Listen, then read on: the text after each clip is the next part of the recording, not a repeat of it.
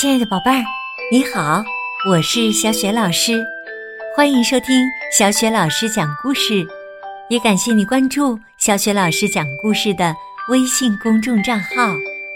下面，小雪老师给你讲的绘本故事名字叫《五个丑家伙》。这个绘本故事书的作者是曾经获得国际安徒生儿童文学大奖的德国作家沃尔夫。阿尔布鲁赫，译者玉知晓，是爱心树绘本馆出品的。好啦，接下来小雪老师就给你讲这个故事了。五个丑家伙，上集。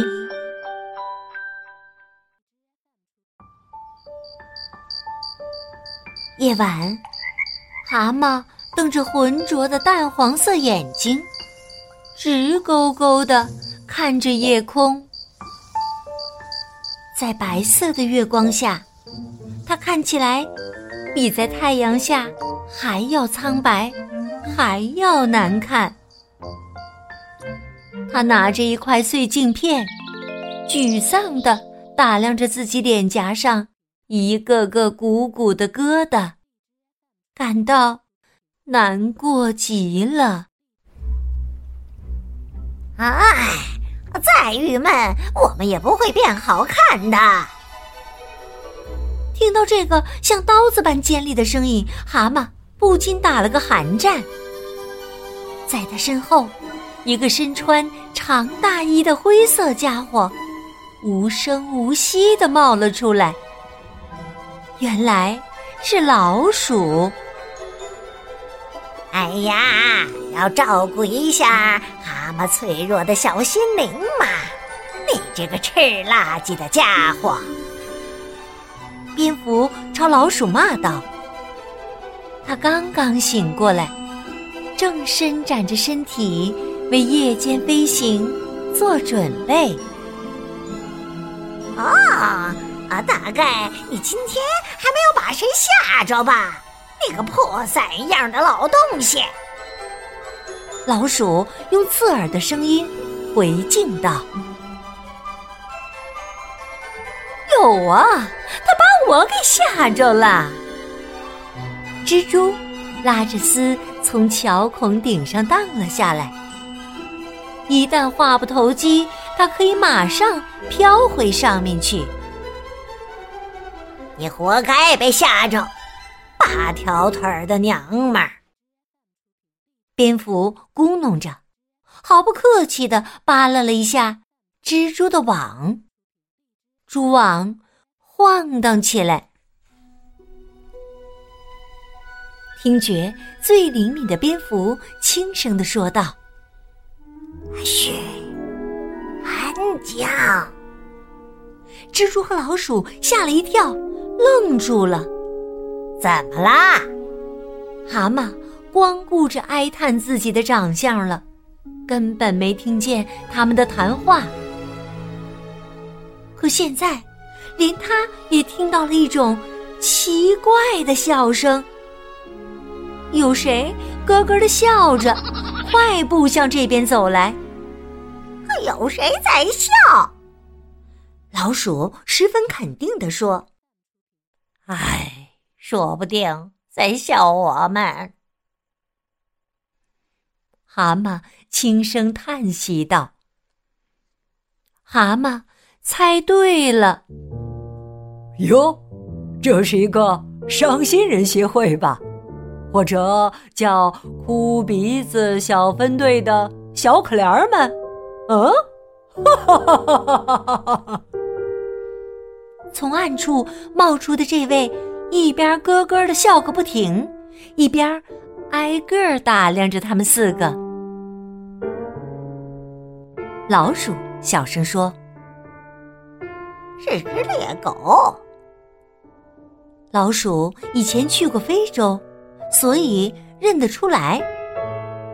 让他别笑了，他再怎么笑，我们也不会变漂亮。像往常一样。蛤蟆的声音有点太响了。猎狗的表情严肃起来。你们遇到麻烦了吗？他问道，那声音简直像妈妈一样温柔。老鼠突然大喊道：“你这个废话篓子！你先好好看看我们。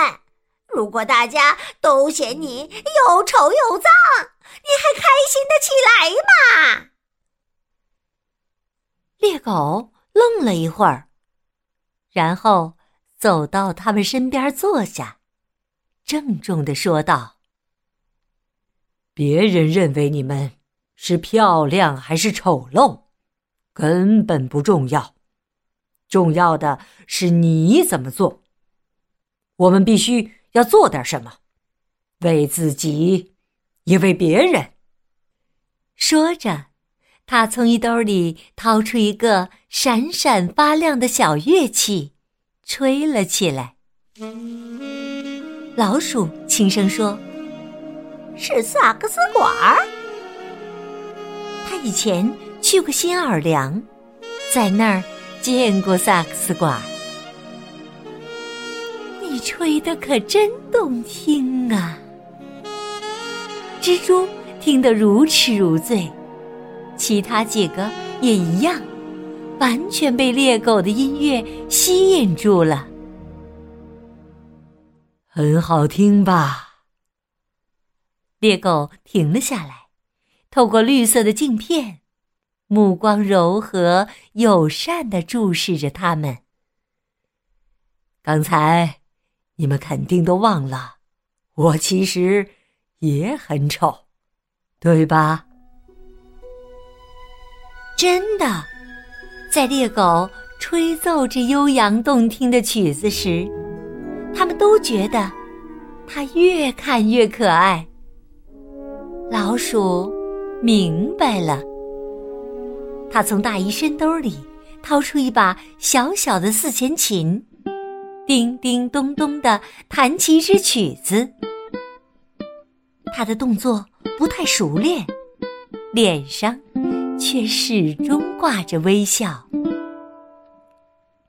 过去，桥洞下面一直冷冷清清，这时却飘出了轻柔美妙的乐声。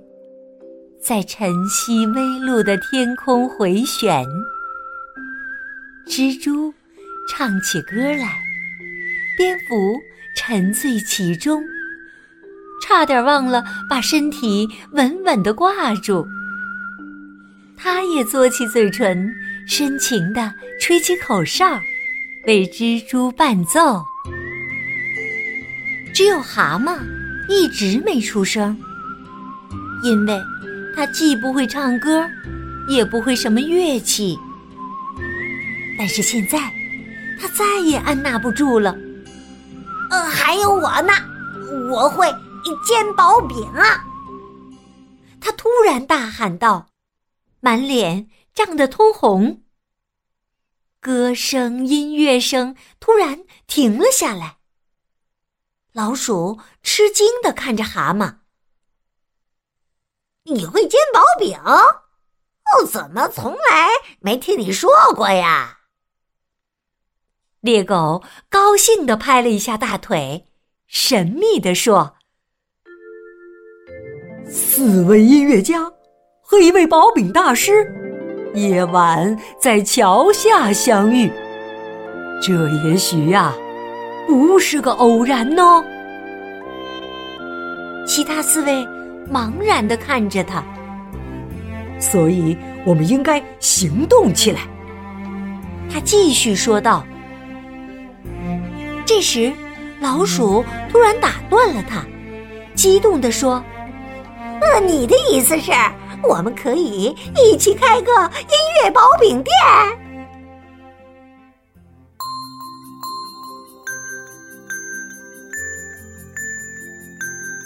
亲爱的宝贝儿。